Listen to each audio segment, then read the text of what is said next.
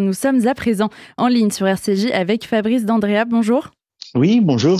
Vous êtes euh, cofondateur d'On vous voit, plateforme collaborative d'observation du séparatisme et contributeur à Franc-Tireur.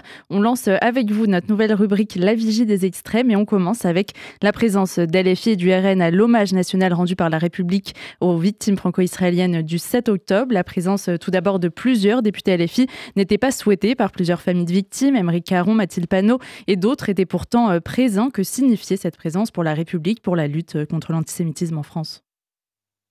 alors c'est un sujet vraiment euh, très compliqué et passionnant euh, parce qu'il y a déjà des règles au-delà de l'indignation et de la légitime des familles et de l'incompréhension de nombreux Français et des polémiques qui sont nées.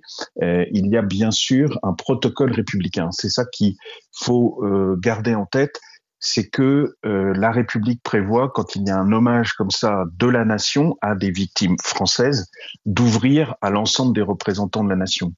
Et euh, je me doute, et je comprends très bien, et je pense que je l'ai partagé, euh, la, la, colère des victimes, mais il est important que la République reste exemplaire, quelles que soient les circonstances. C'est-à-dire que là, la présence de LFI était choquante, euh, elle a entraîné des politiques des polémiques pardon, totalement légitimes, mais pour autant la République doit rester ferme sur ses principes, c'est-à-dire qu'elle ne doit pas faire d'exception. Euh, c'est un peu comme euh, une démocratie qui lutte au niveau international contre une dictature. Et eh bien là, on a euh, les partis républicains qui sont confrontés à la présence de partis populistes qui sont euh, en dehors de l'arc républicain, mais il n'est pas possible de euh, les priver, de les interdire de venir à, à ces réunions. Une fois qu'on a dit ça, on peut forcément dénoncer, et c'est ce qui a été fait, l'attitude particulièrement choquante de LFI, mais du RN aussi, on y reviendra de manière malheureusement peut-être un peu plus, euh, un peu moins flagrante, un peu moins claire, mais qui doit être décryptée euh, pour l'ensemble des Français. Donc, la présence de LFI était choquante. Pourquoi? Ben Parce que dès le 7 octobre, on a vu, bien entendu, une position très relativiste qui refusait de condamner les actes terroristes du Hamas, qui parlait du Hamas finalement comme une force armée palestinienne, comme si finalement c'était une armée régulière, et tout a été euh, dans la même veine après le 7 octobre. Dès le 7 octobre, le communiqué a énormément choqué, mais tout a, a continué, tout s'est enchaîné. On a eu euh, des députés LFI, dont euh, les comptes Twitter, par exemple, sont euh, remplis à quasi 90% de euh, tweets concernant Israël et le Hamas, ce qui est quand même un peu étonnant. On comprend très bien que le sujet puisse intéresser, mais il y a d'autres sujets. 90% pour un député français, c'est quand même assez disproportionné. Ça traduit une forme d'obsession.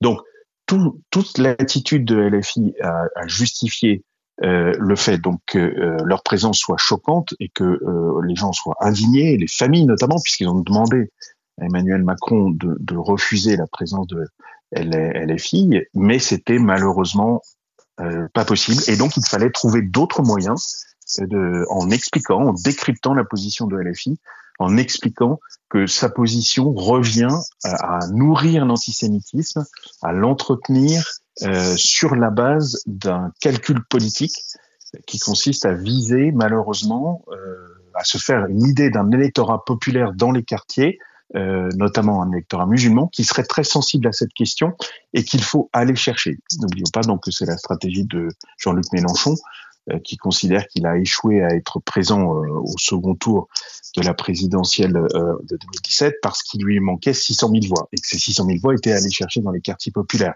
Il a continué cette stratégie. Il a considéré qu'elle n'avait pas encore été suffisamment loin lors de la toute dernière présidentielle et il pense que la seule chance de LFI, c'est d'aller chercher encore plus loin les abstentionnistes. Et donc, il faut les motiver en permanence, les mobiliser j'ai envie de dire même mettre de l'huile sur le feu, attiser les tensions pour attirer l'attention et pour capter cet électorat.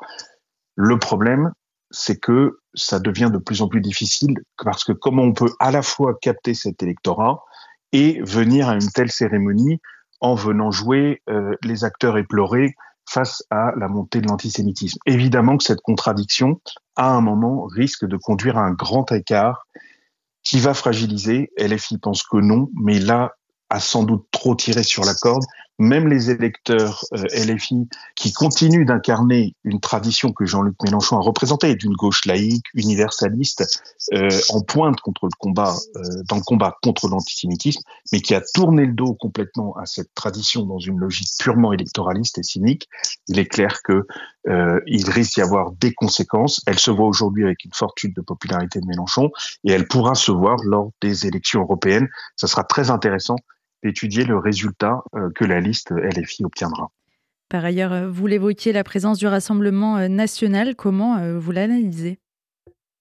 Alors, cette présence a fait un peu moins polémique et pour autant, il est vraiment nécessaire de la décrypter elle aussi. en fait, le RN se rachète un peu une image depuis longtemps, hein, cette stratégie de dédiabolisation menée par Marine Le Pen, euh, avec euh, une rupture avec son père qui, lui, avait des positions antisémites totalement assumées. Donc il y a une tentative de toujours aller dans le sens de euh, cette acceptabilité, ce côté respectable. De résultat, il considère qu'elle a toute sa place dans cette dans cet hommage, de même qu'elle avait considéré qu'elle avait toute sa place dans la marche contre l'antisémitisme à laquelle LFI n'avait pas participé. Autre euh, contradiction. Euh, pour autant, ça c'est un petit peu euh, l'affichage, c'est-à-dire que c'est ce qui est mis en avant pour l'ensemble du public, des médias, etc.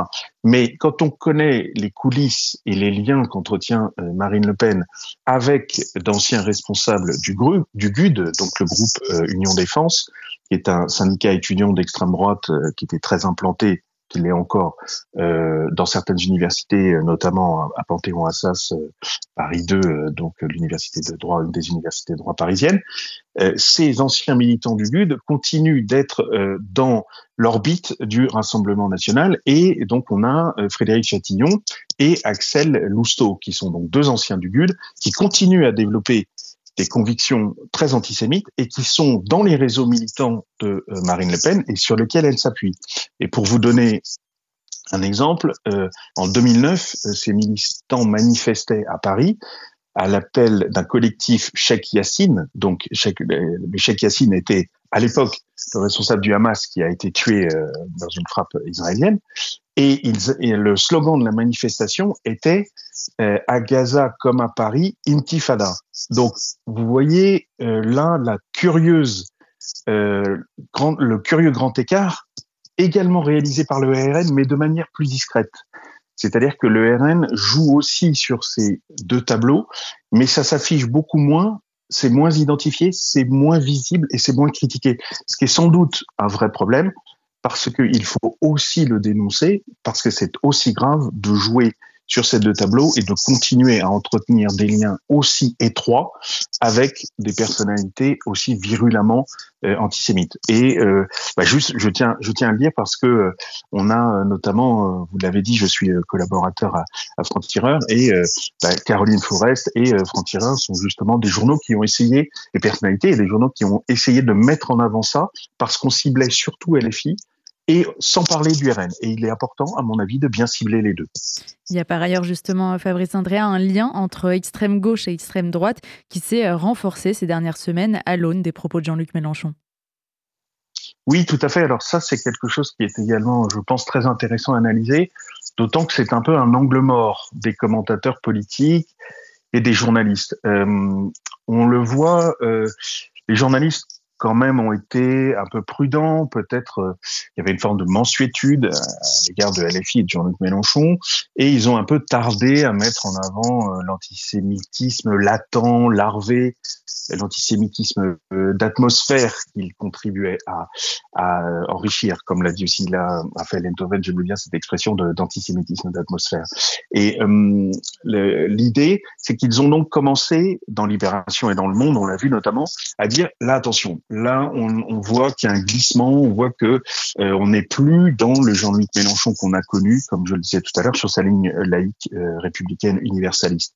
Mais ils s'en sont arrêtés là, c'est-à-dire qu'ils n'ont pas été, à mon avis, jusqu'à l'étape supplémentaire, c'est-à-dire celle de constater le rapprochement dont vous parlez. Et il est flagrant parce que il est très très surprenant que quelqu'un qui se définit de gauche, donc dans une censé être engagé dans une lutte radicale contre l'extrême droite, contre l'antisémite, se retrouve euh, à être euh, adulé entre guillemets par la presse une certaine presse d'extrême droite et la presse la plus antisémite de cette extrême droite.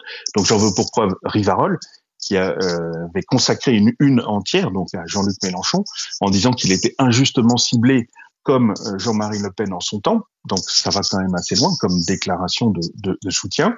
Et puis on a euh, le site euh, Égalité et Réconciliation, le site internet qui est le, site du mouvement éponyme, du mouvement politique d'Alain Soral, alors qui n'est pas forcément très très connu, mais qui a une assez forte influence et qui est un des activistes les plus virulemment antisémites de la scène politique française.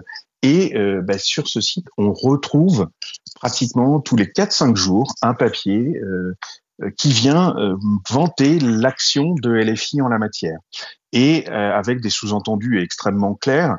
donc, par exemple, j'avais noté que il y avait un papier qui vantait l'intervention de Mathilde Panot au lendemain des polémiques sur le 7 octobre, où elle avait continué de défendre la position de, de LFI en disant que les polémiques, les critiques contre LFI étaient totalement injustifiées. Et euh, bah, pour vous donner un exemple de, de ces articles, il était dit euh, Mathilde Panot sauve l'honneur de la France. Et euh, il était précisé euh, dans le dans l'article lui-même, euh, Panot c'est la France qui, je cite, hein, Panot c'est la France qui ouvre sa gueule qui défend le faible contre le fort, qui ne se couche pas devant les puissances visibles ou occultes.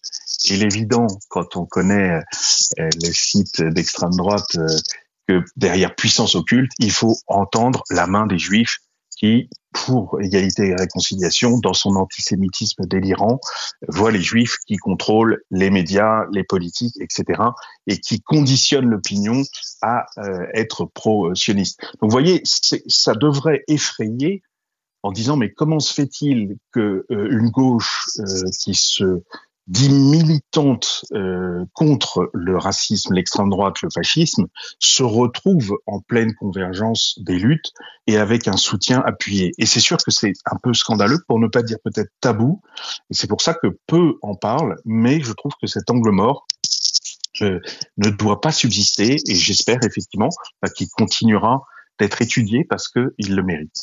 Merci beaucoup Fabrice D'Andrea, cofondateur dont vous voit plateforme collaborative d'observation du séparatisme et contributeur à Frontières, d'avoir été notre invité ce midi sur RCJ. Merci, au revoir.